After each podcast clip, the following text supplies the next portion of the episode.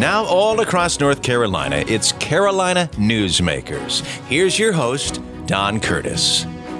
Well, hello, everybody. Welcome back to Carolina Newsmakers. Our guest this week is a frequent guest on our program, John Hood, and we have John on to explain things that I can't understand.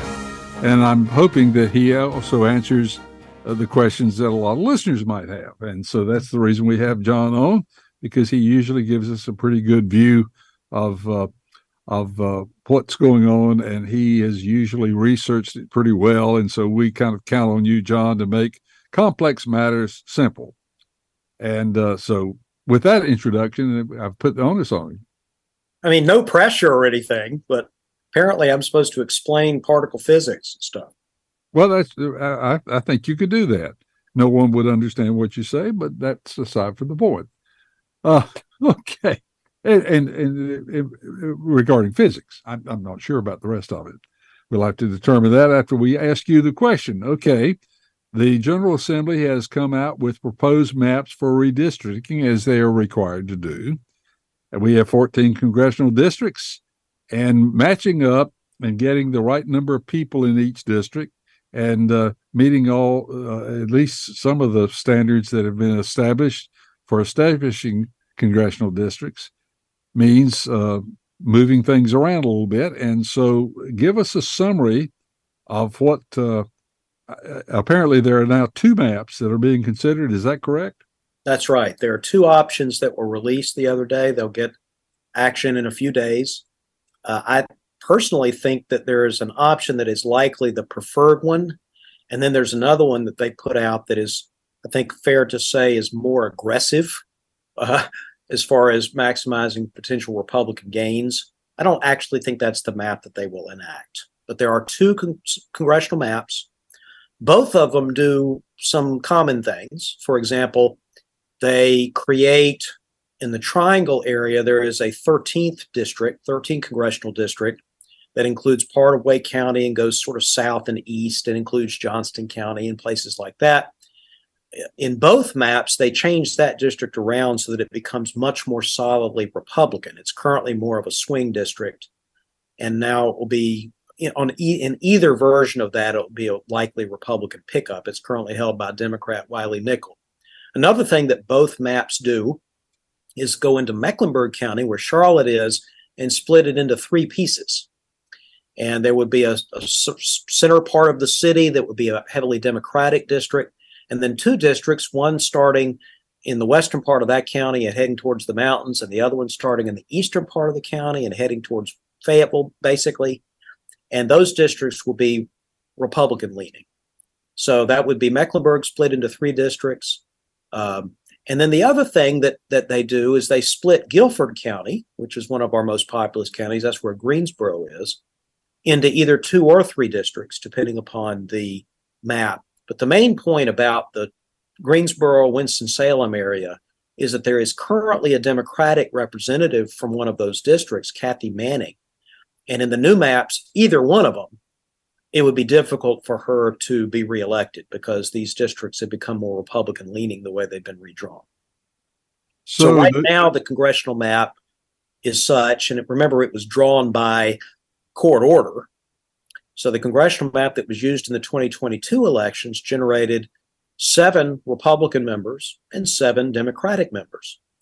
The new maps will probably uh, increase the Republican number by three. So it would go to a 10 Republican, four Democrat delegation. Uh, the more aggressive map could, in theory, take it all the way to 11 3, but I don't think that's going to happen. I think it would be more like Republicans would gain a net of three seats on these congressional maps. So let's look at that nationally because if it switches essentially uh, taking away three House members from the Democratic side and adding three to the Republican side, what does that do on the uh, control of the United States House? Does well, that... it's a narrow Republican majority. If that were to happen and nothing else happened, and everybody was reelected to their other seats around the country, then that would give the Republicans a little more breathing room. Apparently, not enough to elect a speaker, given, given the recent shenanigans, the, the margins so large for voting against the various alternatives that even an additional three Republican seats wouldn't wouldn't solve the problem, it looks like. The other thing to keep in mind is that 2024 isn't just an election cycle in North Carolina. Of course, it's an election cycle for Congress around the country. And there are other moving pieces.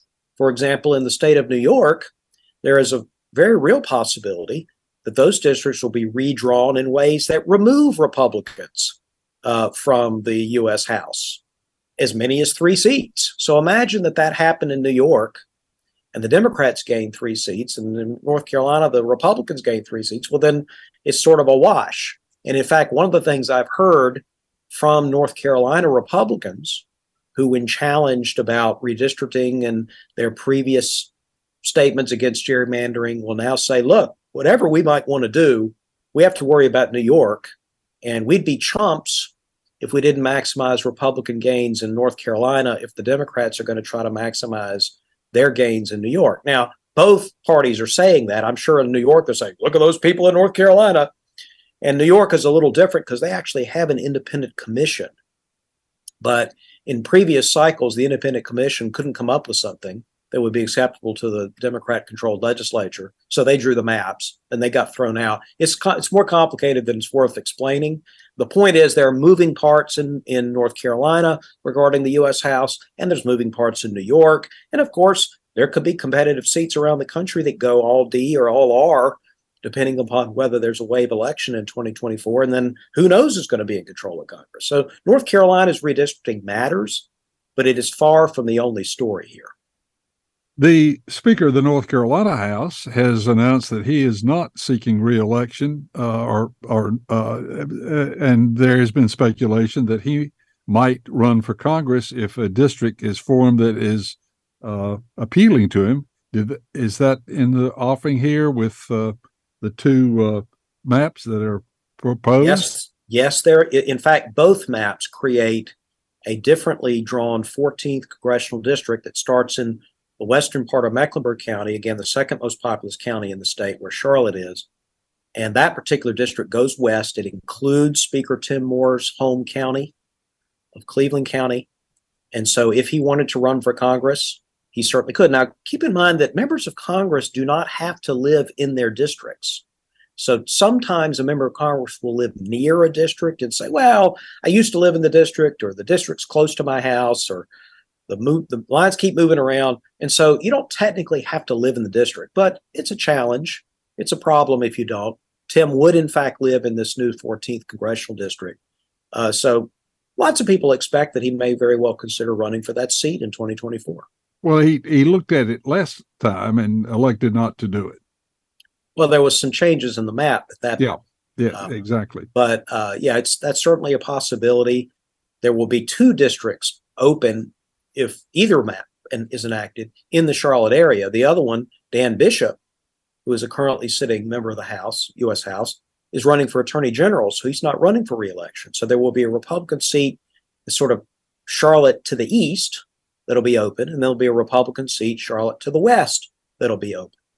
And speaking of which, the current 14th district, which is more of a Democratic leading district in the Charlotte area, would go away, and its Democratic representative, Jeff Jackson, would then perhaps run for Attorney General against Dan Bishop.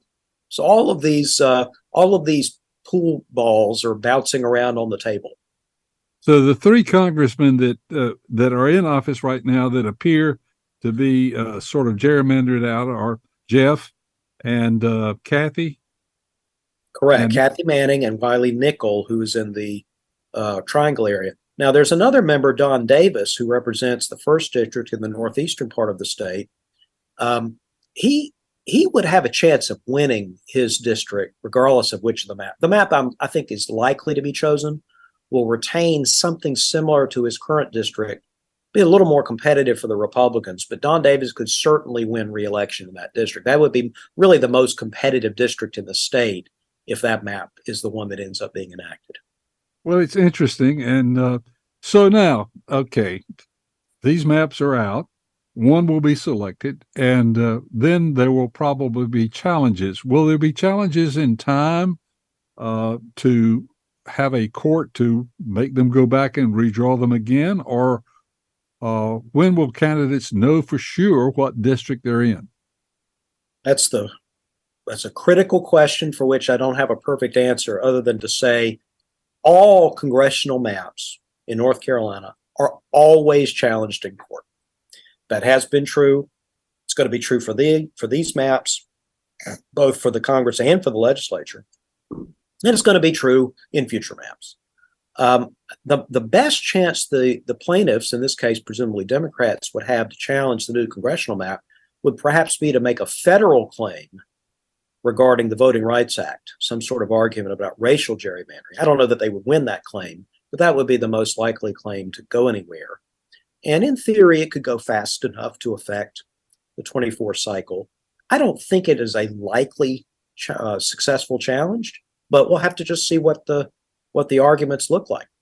But the primary comes so early this year; it's going to be difficult uh, for challenges to to make their way through court, right? I tend to agree. There may be an attempt to, uh, you know, to stop the election process. Um, but yes, you're right. Because the primary is in March, it comes up pretty quick. And perhaps what we would end up then doing is having a cycle, uh, the 2024 cycle on these maps, and then maybe because of litigation, there will be another redraw at some point in the future. We'll just have to see. This is how North Carolina's uh, line drawing seems to go is uh, And- maps and of are course- drawn, maps are challenged, there's litigation back and forth, back and forth.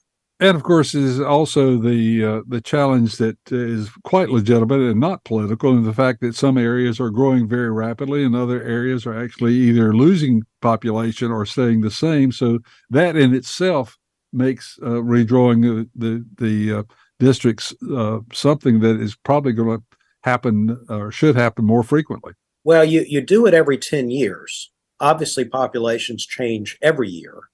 But when you redraw the map, say in 2023 or 2026 or whatever it is, if it's not in a the cycle right after the census, you're actually just supposed to use the census data that's back in at the turn of the relevant decade. So even though you're right that populations have shifted in 2023 versus 2021 when the init- initial maps were drawn, um, you're really supposed to just be using the, the 2020 cycle material, the, the, the 2020 population totals. This uh, sort of wraps up this segment of the po- of the show. But in the next segment, we're going to talk about the U.S. House Speaker chaos and get your comments on the state of the GOP, and uh, also ask you the question: Is compromise dead? Uh, this is a very interesting set of uh, circumstances that we find ourselves in, and I'm anxious to hear what uh, John Hood's opinions and thoughts are on how this is going to end up. Our guest is John Hood. He's the president of the John William Pope Foundation. He's been a frequent guest on our program many times. And as we said, we always uh, like to have John on because he always has uh, researched these areas deeply and has uh, some very interesting thoughts to share with us. And we'll do all of this when we take time out for these messages. The impact of a meal goes well beyond feeding our bodies because when people don't have to worry about where their next meal is coming from, they can truly thrive. Like Marta. And now we'll hear from our class valedictorian, who with our hard work never ceases to amaze us. Please welcome Marta Moreno.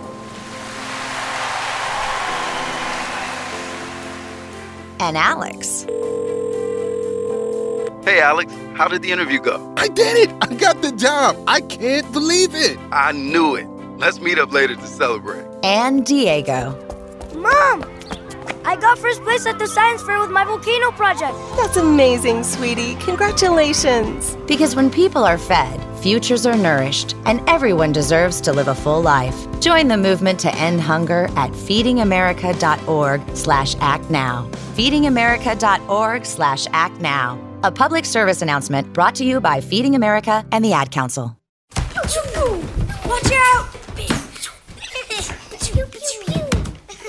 You! The galaxy is safe once again. In the pretend universe, kids play with pretend guns. In the real world, it's up to us to make sure they don't get their hands on a real gun. If you have a gun in the house, keep it locked, unloaded, and stored separately from ammunition. Safe gun storage saves lives. Learn how to make your home safer at endfamilyfire.org. That's endfamilyfire.org. Brought to you by End Family Fire, Brady, and the Ad Council. We continue with Carolina Newsmakers. Here's Don Curtis. The president of the John William Pope Foundation, John Hood, is our guest. Uh, he has uh, been with us a number of times, and uh, of course, he uh, also has served as chair of the board of the John Locke Foundation. And uh, John Hood helped found the Locke Foundation in 1989. I started to say 1789, but he's not quite that old. And he served as its president from 1995 to 2014. He's also written a number of uh, interesting books, and we'll talk about those also. Some uh, fact and some fiction, and even those are in fact sometimes there's some fiction in that. But we'll talk. It has been so alleged. Yeah, it's been so alleged. Uh, uh, and usually he has a word of the day for us uh, because his vocabulary is as wide as uh, well. I don't know how wide it is, but it's wide. But let's talk about the U.S. House Speaker chaos. We've never seen anything like this before, um, but it also begs the question: uh, What is the state of the of the Republican Party? Because they can't. they're the majority party, but they can't seem to get their act together on electing a speaker it's a it's a real mess. The Republican Party, as I've seen many people observe in the context of the speaker fight, is really multiple parties. They're, they're using the same label. They're running under the same banner of Republican Party, but they're quite different. Uh, there's the pre-Trump Republican Party. I don't think it's fair to call it the establishment at this point, but it's certainly uh, a party that would be more familiar to people who've been watching politics for a long time, uh, that tended to have uh, presidential candidates, presidents, leaders in Congress who were fairly conservative on economic questions in particular, usually on social matters, and and and usually uh, hawkish, uh, wanting America to play a role in the world and to advance American interests uh, rather in a rather vibrant way. Trump comes along and he changes this calculation. He actually moves the party somewhat to the left on economics, particularly on trade and uh, government involvement in the economy. Interestingly, he doesn't really move the party right on culture. People kind of forget this, but Trump was has been the least interested as a Republican leader in things like LGBTQ questions, things like this. It's not part of his his uh, makeup. And in fact, recently he criticized pro-lifers for being too aggressive on abortion bans and abortion limitations in various state legislatures. Uh, what he also did is, from my perspective, sort of move the party a bit left on foreign policy. So what you've got here is a, a what we might say, is a populist party that's associated with Trump and other kinds of politicians like Trump uh, like Jim Jordan, for example, who was who was attempting to be the Speaker of the House, but as as we are talking, has been unable to do so. I, I yeah. failed to mention the fact that we're pre-recording this program, and we're assuming a speaker hasn't been chosen. Yeah, it seems seems right now impossible to do to, to get a speaker chosen anytime soon. But by the time people hear this, maybe we will have uh, been outstripped by events. So you have those two parties that are contesting each other in Congress one shouldn't assume that you've got a whole bunch of people in one category and a small number of people in the other. There's quite a bit of Republicans who are in both of those categories or kind of straddling the two. Then you have another Republican Party, which is really more at the state and local level, places like North Carolina, like Iowa, like Florida, like Texas, like uh, uh, New Hampshire, even, where Republican governors, Republican legislatures, Republican county leaders, city leaders are doing their own thing and often very successfully. And they're kind of puzzled that the Washington party is in such a shambles. So, because you have all these different moving parts, uh, it's difficult to figure out exactly how a very narrow Republican margin in the U.S. House translates into a stable coalitional government. Um, the most recent notion that was floated, but then apparently didn't take off, was North Carolina's own Patrick McHenry from the 10th Congressional District, is currently acting as Speaker pro tem because Kevin McCarthy of California was overthrown. Uh, the, the suggestion was maybe Patrick McHenry should be given additional temporary authority as Speaker pro tem to move certain bills and kind of get the House back to doing business. That didn't fly either. Apparently, Jim Jordan's people, who's still still hoping he can be elected Speaker, uh, kind of put the kibosh on that. So now nobody really knows what's going to happen. But I would not count out at all the possibility that in the end, Patrick McHenry from North Carolina play some broader role in managing this unruly House, at least temporarily, because there are some time sensitive matters that House that the House needs to tend to. Some questions of military assistance for Israel and for Ukraine, the budget problems that might lead to another fiscal crisis, another potential showdown in a few weeks, and other matters that people care about. So I, I think that the long term solution here is either for the Republicans to win a much larger majority in 2024 and be able to handle their backbenchers and, and, and ankle biters more effectively instead of having their, their rule be constantly in peril, or alternatively build some sort of a coalition, frankly, with some of the Democrats. We've seen this happen in the legislature in North Carolina and other places uh, over the course of time, where they give the Democrats a few com- subcommittee chairs or some promises to move certain legislation to the floor in exchange for having the Democrats vote with most of the Republicans for a Republican speaker. I frankly think the Democrats should have done this with Kevin McCarthy. I know they kind of wanted to watch and watched the Republicans fall apart, but as an institutional matter, it was a bad idea to weaken the speaker the way that this happened with the Democrats voting with those eight Republicans to overthrow Kevin McCarthy. That's what actually happened was a bipartisan coalition. All the Democrats and a few Republicans threw Kevin McCarthy out. Uh, I know the Democrats thought that was in their interest, but I'm really not sure it was because it just empowered these these folks that just want to throw they just want to throw grenades. They don't want to do any legislative business. So I'm not sure what's going to happen, but it would not absolutely shock me if, at least until the 2024 election, when things could be more clearly resolved, if there isn't some sort of agreement between much or most of the Republicans and much or most of the Democrats to have some sort of stable uh, leadership so they can proceed with legislation. Second question Is compromise dead? It's really not. In fact, McCarthy had, until recently, had several impressive deals that he made with the Democratic Senate and the Democratic White House. Obviously, we see at the state level in North Carolina, the Republicans have a supermajority in the legislature, and so they've been overcoming the governor, Governor Roy Cooper, the Democrat, overcoming his vetoes pretty easily. But one of the reasons is they have a number of Democrats who voted for some of their bills, either because the Democrats liked the particular legislation in question, or in the case of the budget, the Democrats negotiated and got some things in the budget that they liked. So in North Carolina, in many other states, there really is active cooperation uh, there are some fights. There are fights in North Carolina, there are fights in Pennsylvania, places like that, fights in Arizona. But there's also compromises, negotiations, conciliation.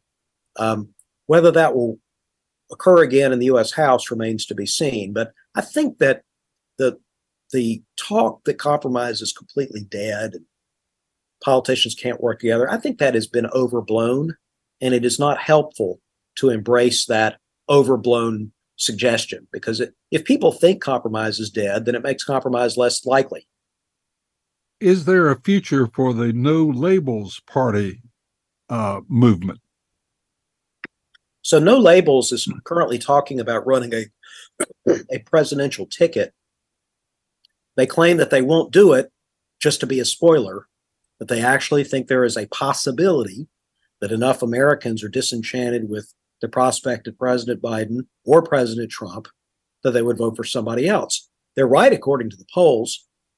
If people follow through on what they said, there will be a substantial appetite for something different. Here in North Carolina, there was a poll where instead of asking people, would you vote for Trump or Biden, which I mean, you should do that, you should figure out how people are, what the sentiment is. They actually asked people, who do you want to be president? And one of the options was Donald Trump and another option was some other Republican. And a third option was Joe Biden. And a fourth option was some other Democrat.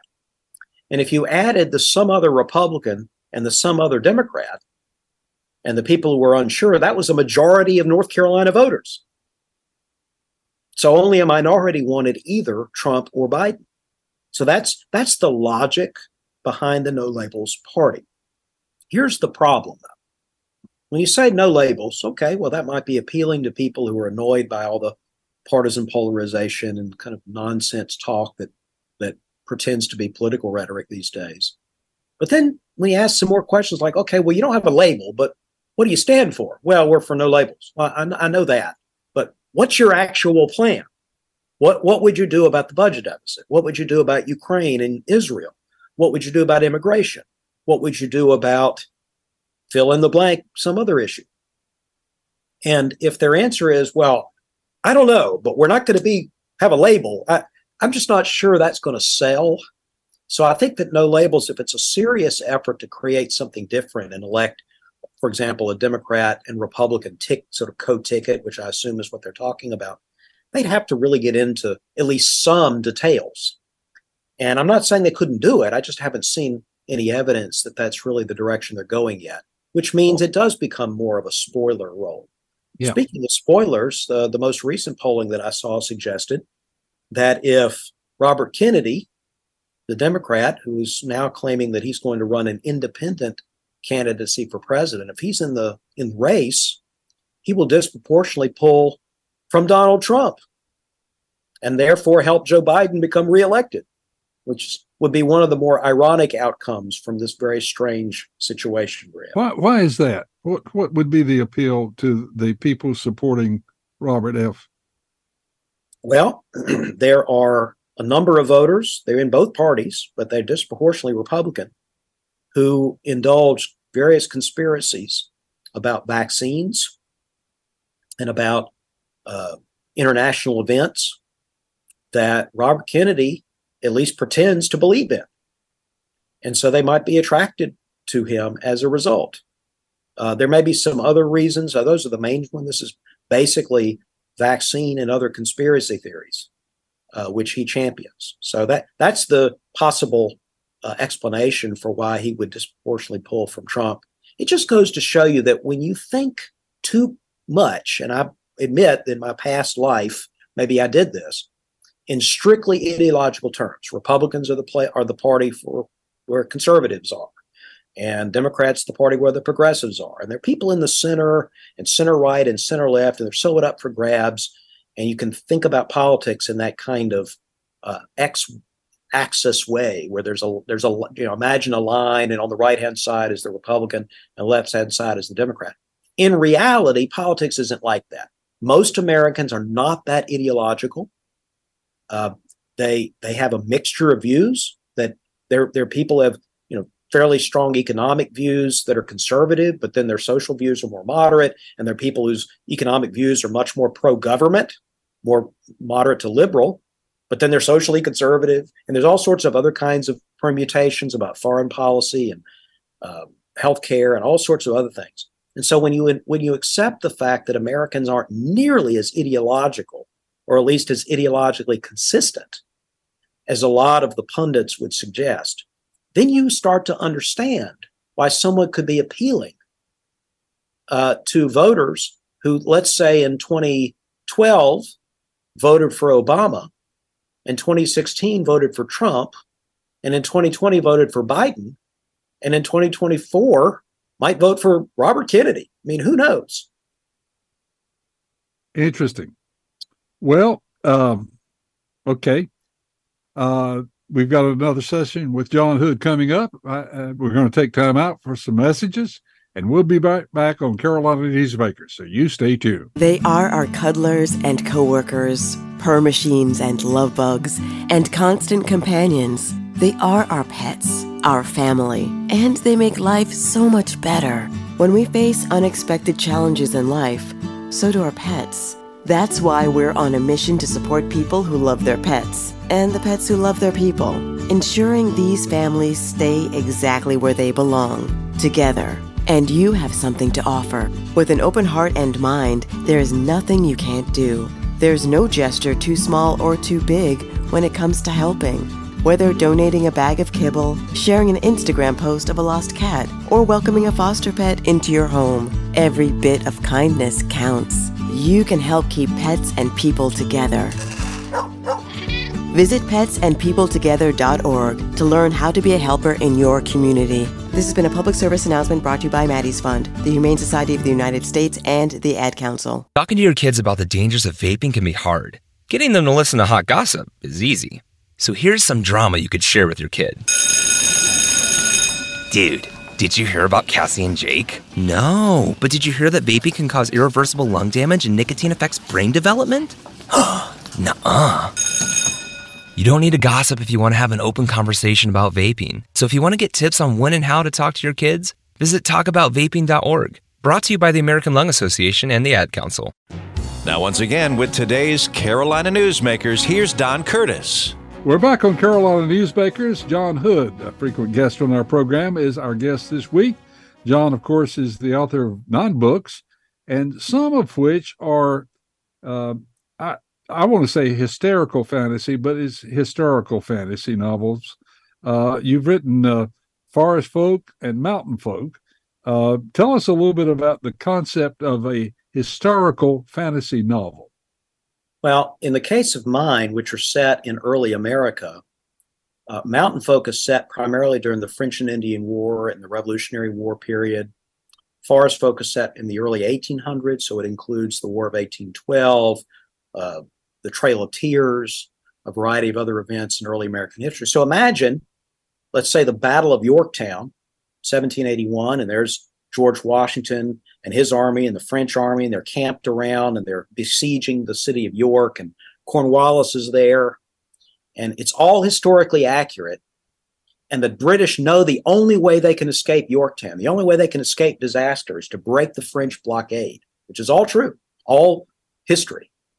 Except the British plan to break to break the blockade involves a sea monster.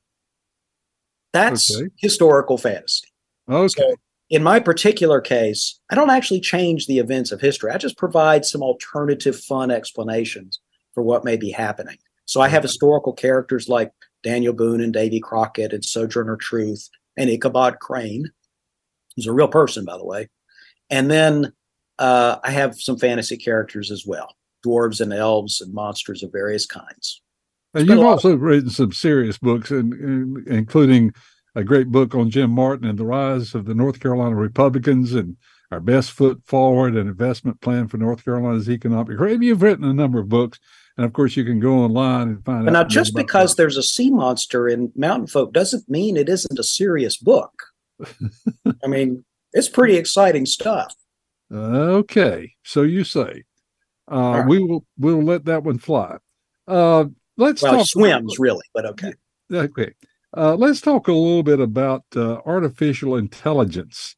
I'm really worried about this because uh, I don't think we've uh, are tackling this problem nearly as quickly as we need to. Because with artificial intelligence, the reporting of news and uh, the impact it might have on elections is mind-boggling to me. Well, um, this is why you are the host, and I am just your deuteragonist. Hmm. Because I didn't know you were my what? Deuteragonist. Okay, so what now? What is a deuteragonist? A, a deuteragonist is the person who is second in importance in a story. So the protagonist, you're the okay. protagonist of this okay. show. Okay, right? you're the hero, and I'm just the sidekick. Okay, that makes sense. And you're you have brought up a really important issue, and I've been thinking about it too. Uh, I just learned, for example, yesterday, I, I, still write my syndicated newspaper column. I have about 40, 45 papers that run my column. And several of the papers are associated with a locally owned newspaper company. And they would just, they just published an interview about how they are using artificial intelligence. So just to give you a specific, so people can kind of sink their teeth into this.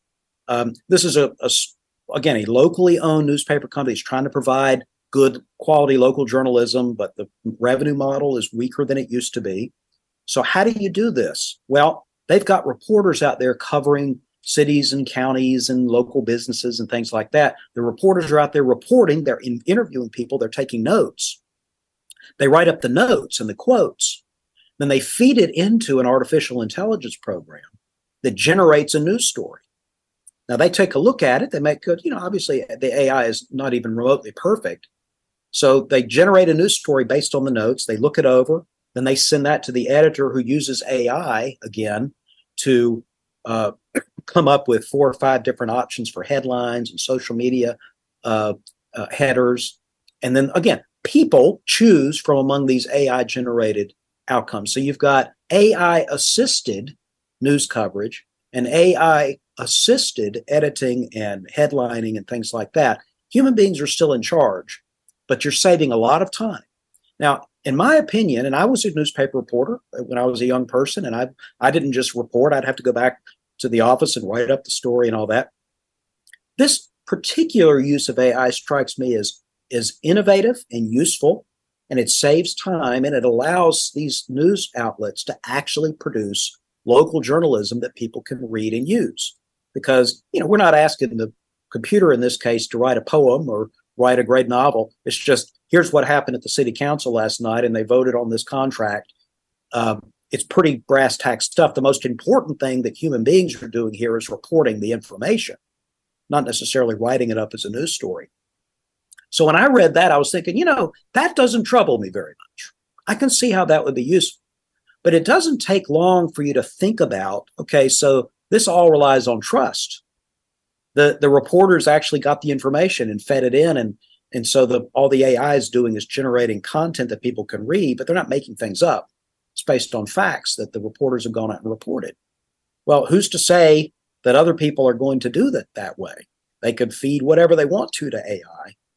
We are already seeing not just text generated by AI that just sort of um, swamps the social media feeds, just all of just a avalanche of nonsense, okay, to mix my metaphors. But then we're also seeing the deep fake problem. Uh, AI is being good not just at text, but at drawing things, at creating images. You can instruct AI tools to make certain things look like they're real, even though they're not. Right now, that seems like it's impossible to fool people and they can figure out if it's deep fake. But I think we're on the cusp of it being very difficult to fake something uh, in a way that people can tell. In other words, they might be able to fake something and get away with it. So that part of AI on news, on politics, uh, strikes me as extremely dangerous. Uh, I'm not sure that you can use government regulation to prohibit it because there's just too many other useful applications of AI. And after all, you really can't control this at this point anyway. But I do think it's critically important for our federal state officials to be on top of this to be prepared to rebut nonsense because the nonsense is there was not there's always nonsense done. I mean, we just saw the other day Hamas claimed that Israel had bombed a hospital and killed 500 people in Gaza. It was a bald-faced, disgusting lie by a bunch of barbar- barbarians. Okay, and the news media ran with it for a while. So you don't have to have AI to generate propaganda and fake news and manipulate people because I mean that was dangerous. That could have led to people being killed in riots. That lie being being being transmitted, but at least there were human beings involved. They figured out, you know, before too long that the information was faulty. The Israelis suge- presented real evidence that it was actually Islamic Jihad shooting a rocket and the rocket falling short that, that destroyed the parking lot of the hospital, but not really the hospital. So, th- so there was a correction to that. So it's already a problem pre AI. But AI is going to make this harder and harder to stamp out. So I'm concerned about it. I do not think that you can pass some bill and make this go away. It is a reality. And there are many applications in healthcare, in customer service, and even what I was talking about, local journalism, where AI will be a net positive. Well, the thing that bothers me is the duplication of voices. For example, they can duplicate uh, they could duplicate your voice and my voice, and they could have an interview program just as we're doing that sounds like Don Curtis is talking to John Hood. That worries me a great deal because how in the world can people discern that difference? I, I think you're absolutely right. Of course, that means that the channel that you are consuming something on uh, that the credibility of that channel is going to be important. If someone sends you a link and say, "Watch this," you can't, you'll never believe what Hood said. Of course, that's true. No one ever believes what I say, but someone could send that link, and if it's not to a reputable platform, then people are going to pretty quickly learn to discount it. Yeah, that's fake, and so it's okay. going to be it's going to be incumbent upon platforms, you know, social media platforms and websites and media outlets, radio, TV, etc it's going to be incumbent upon platforms to be able to detect deep fakes and then for people to trust the platforms. John, let's uh, change the subject and uh, for the rest of this segment and talk a little bit about the federal deficit and the national debt, high interest rates, and the effect on the budget uh, to high interest rates. Because all of a sudden, when money is borrowed by the federal government, they're going to be paying higher interest rates. So that's going to compound trying to bring the budget to a, uh, a break even or a or a uh, uh, any kind of a, any kind of stability to the budget. So where are we going with the federal deficit and the national debt? Nowhere good. Nowhere good because it's the kind of thing that people always claim they care about. And I see no evidence that either party really cares very much about the deficits. We we are running or just ran, I think I'm right about this, about a two trillion dollar federal budget deficit in a year in which there was not a war we're not at war. We're not in recession. There was no natural disaster. There was no COVID disaster uh, this year. And we ran a gigantic deficit. In other words, there's no excuse for it. And nobody cares about it. I, both I, parties I mean, seem to be happy with this. Well, that they I mean, they're not happy with the deficit, but they're they're not planning to do anything. Yeah, I, I, don't think it's fair to say they genuinely don't care. I guess what I would say is they don't care enough because they simply want to complain that the other side is responsible. Yep. And the truth is that at this point, the deficits are so large and they're going to be so persistent that everybody's responsible. Um, it is not the case, for example, some progressives argue, well, this is just because our taxes are too low.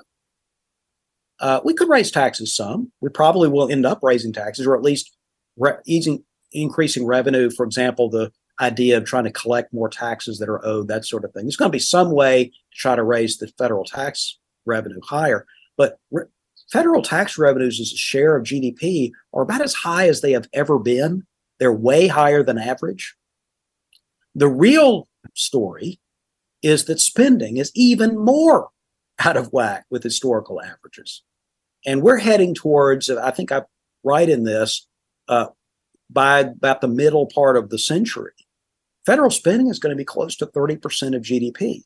There is zero chance, zero chance that we can have tax revenues at 30% of GDP. It's hard enough to get it much above 20% of GDP. So you can't solve the problem with taxes. You could you could chip away at it, you could reduce it a little bit.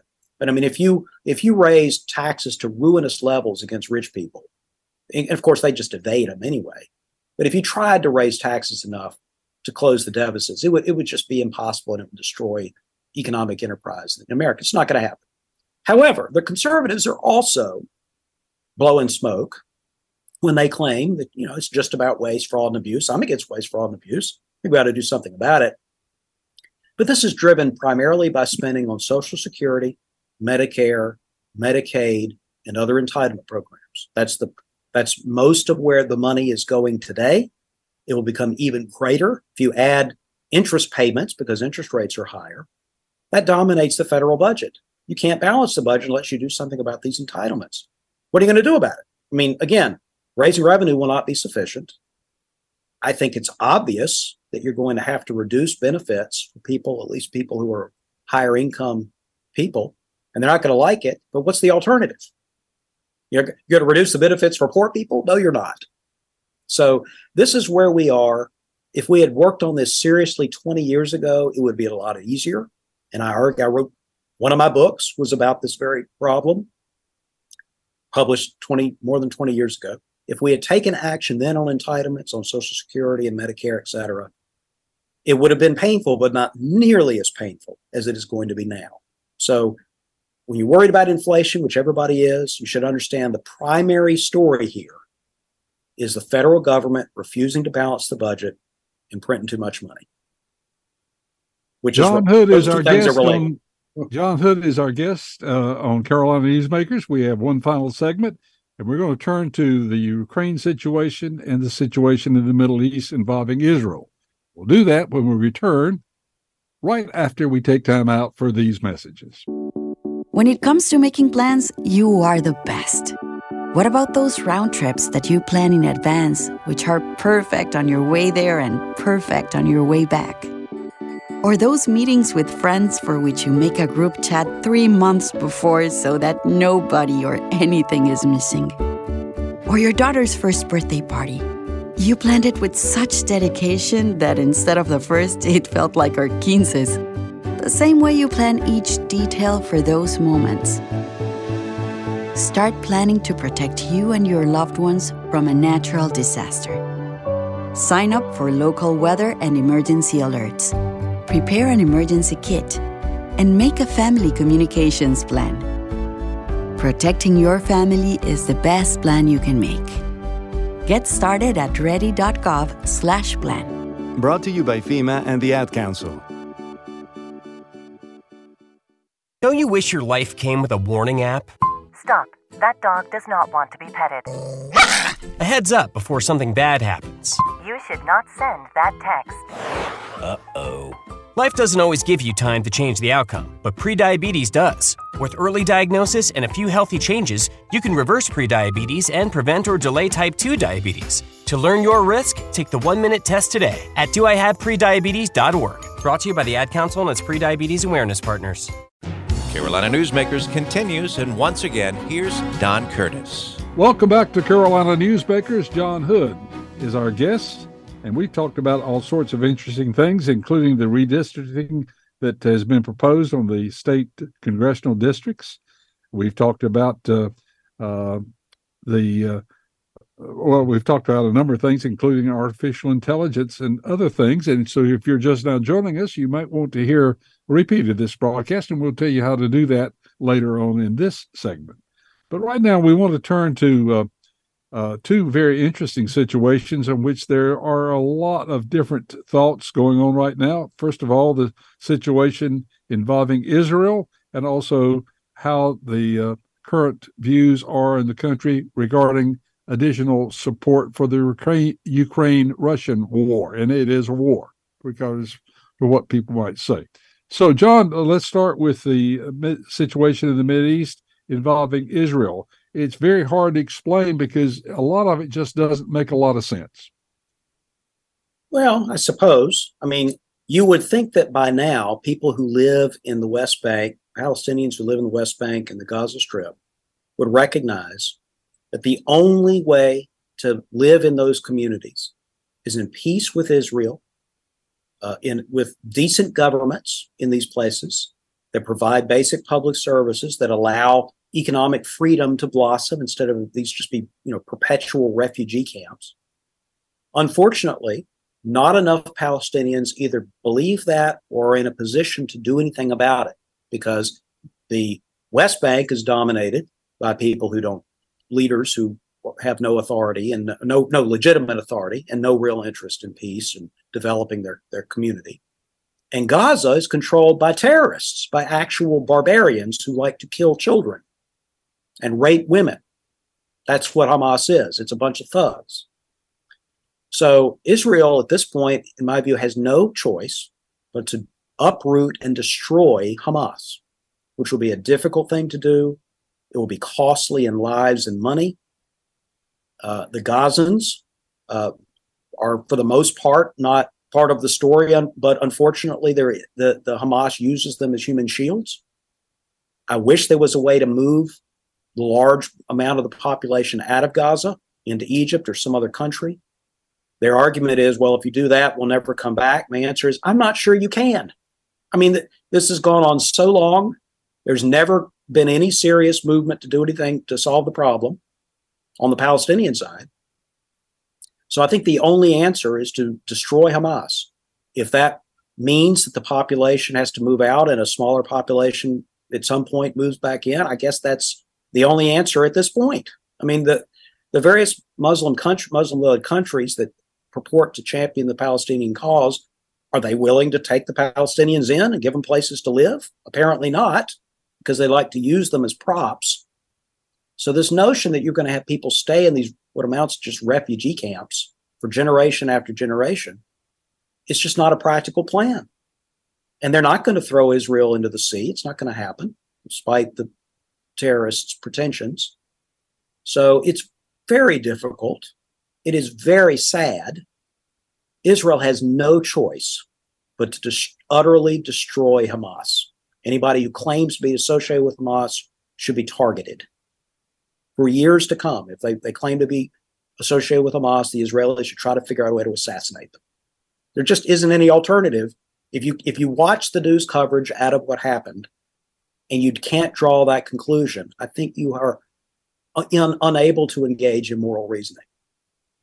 So, uh, how, in your opinion, is uh, President Biden hand, handling this? And I think he's handled it pretty well. I mean, he and unlike in the Ukraine case, where I think he has dithered and taken way too long to move the, the armaments that the Ukrainians need, uh, the president has never given a speech articulating the case for American involvement in the Ukrainian war. I wish he had. He still should. But he has done that for Israel just days after the attacks. He, he did a very good job of explaining why America's position is what it is and why Israel must be assisted to defeat Hamas, destroy Hamas. So I think he's done a pretty good job with Israel. So, how is the court of public opinion with other nations regarding what our stance is and what Israel's stance is, and uh, how do they consider this as far as a uh, uh, how it involves them and what the, the outcome is going to be?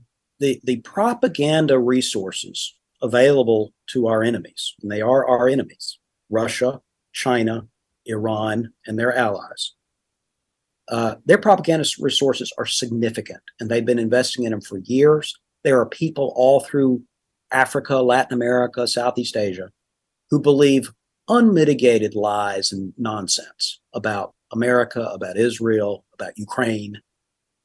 Um, in the short run, there's not a whole lot to be done about this. You just got to do the right thing and basically let victory and good governance in the long run be your message. But in the long run, we've also got to re engage in the war of ideas uh, broadcasting the truth to these places, calling out these these leaders and their their countries for lying about the United States, lying about our allies.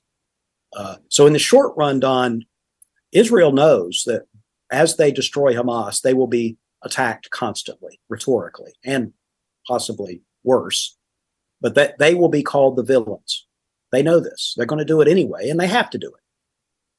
But in the long run, we should take this much more seriously uh, America is engaged. We, we shouldn't be the world's policeman, be all over the world. I'm not in favor of that. America is engaged in a struggle with bad actors who want to change the way uh, this, the uh, laws of war, the laws of trade, that they want to control uh, the flow of people and goods and ideas in ways that we do not. And uh, we need to call them out on it.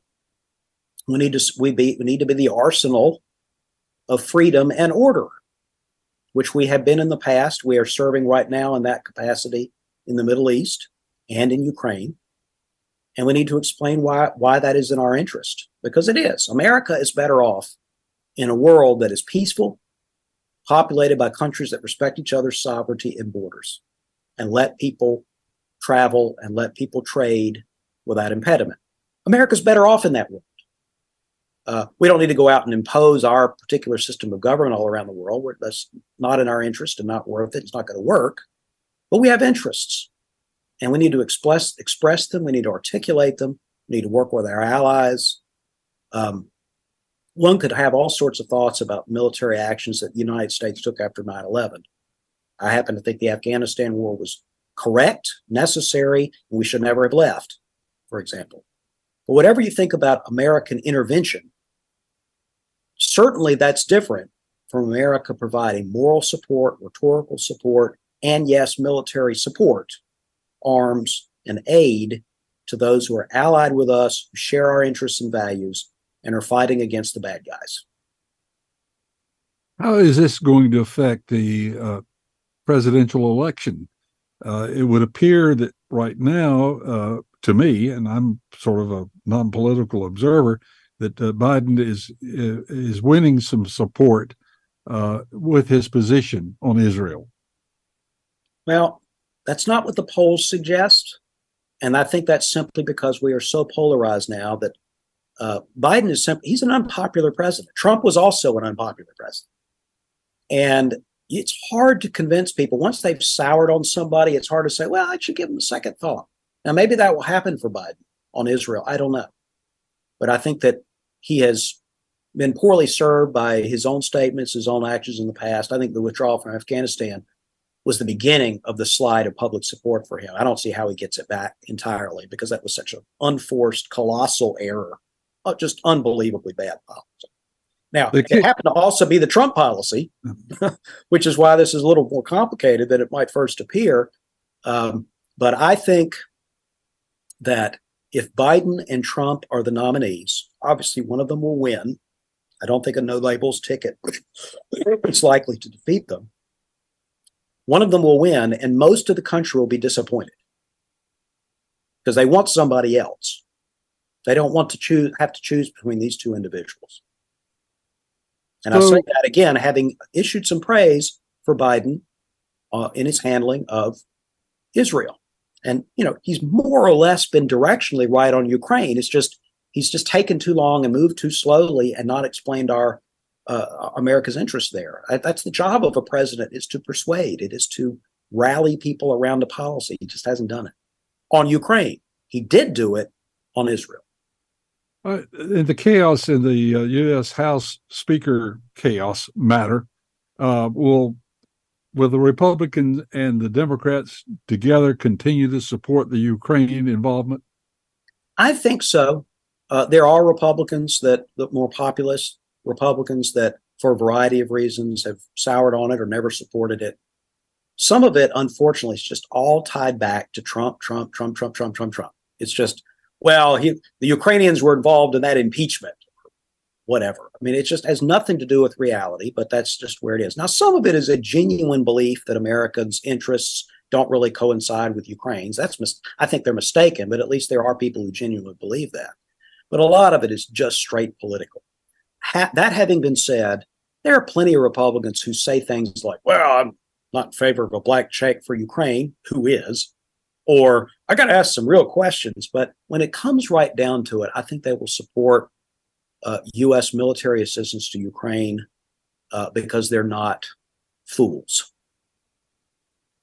And they know that American interests will be severely harmed if Russia succeeds in conquering all or most of Ukraine and is then able to threaten the Baltic states, other places that are already NATO members. This is extremely dangerous. We should nip that in the bud. I think people understand that. There are a few wackos out there who do not, but I think most of the Democrats and Republicans in Congress understand that. And I think when it comes right down to it, they'll vote the, the right way. You've got about 30 seconds to tell me when the uh, redistricting will be finalized on the state level, which we discussed, by the way, in the very first segment of our program. Well, this the, the maps will be in place by the end of October. Uh, there will be candidate filing uh, in December, I believe it is. Uh, I assume there will be a legal challenge. I don't know that there will be time, as you alluded to, at least before the primary. Uh, there have been cases where the primaries have been delayed because of lit- litigation. I, I, somehow doubt that's going to happen here, but I'm not sure. I think we're going to have at least one cycle with these new maps, and their congressional and legislative maps are new. John Hood has been our guest. He, uh, as always, is uh, uh, being able to explain things uh, far deeper than my simple mind can do so, and we appreciate that. If you'd like to hear a repeat of this broadcast uh, and listen to the segments that you may have missed by joining the program late, then you can go online to carolinanewsmakers.com and hear all of those segments. Or if you'd like to share the entire broadcast with a friend, you can do that as well. Uh, Jason Kong has produced our program. He promises me faithfully that he will have another interesting guest next week on this same group of stations all across North Carolina. It's been a pleasure to be with you, and we'll look forward to being with you again next week. Till next week, have a good week, everybody. Carolina Newsmakers is a production of NCN and is heard each week on a network of North Carolina's leading radio stations. To hear a repeat of this broadcast, go to carolinanewsmakers.com. Carolina Newsmakers is produced by Jason Kong. Network engineer is Alan Sherrill. I'm Scott Fitzgerald, inviting you to join us again next week, same time, for Carolina Newsmakers.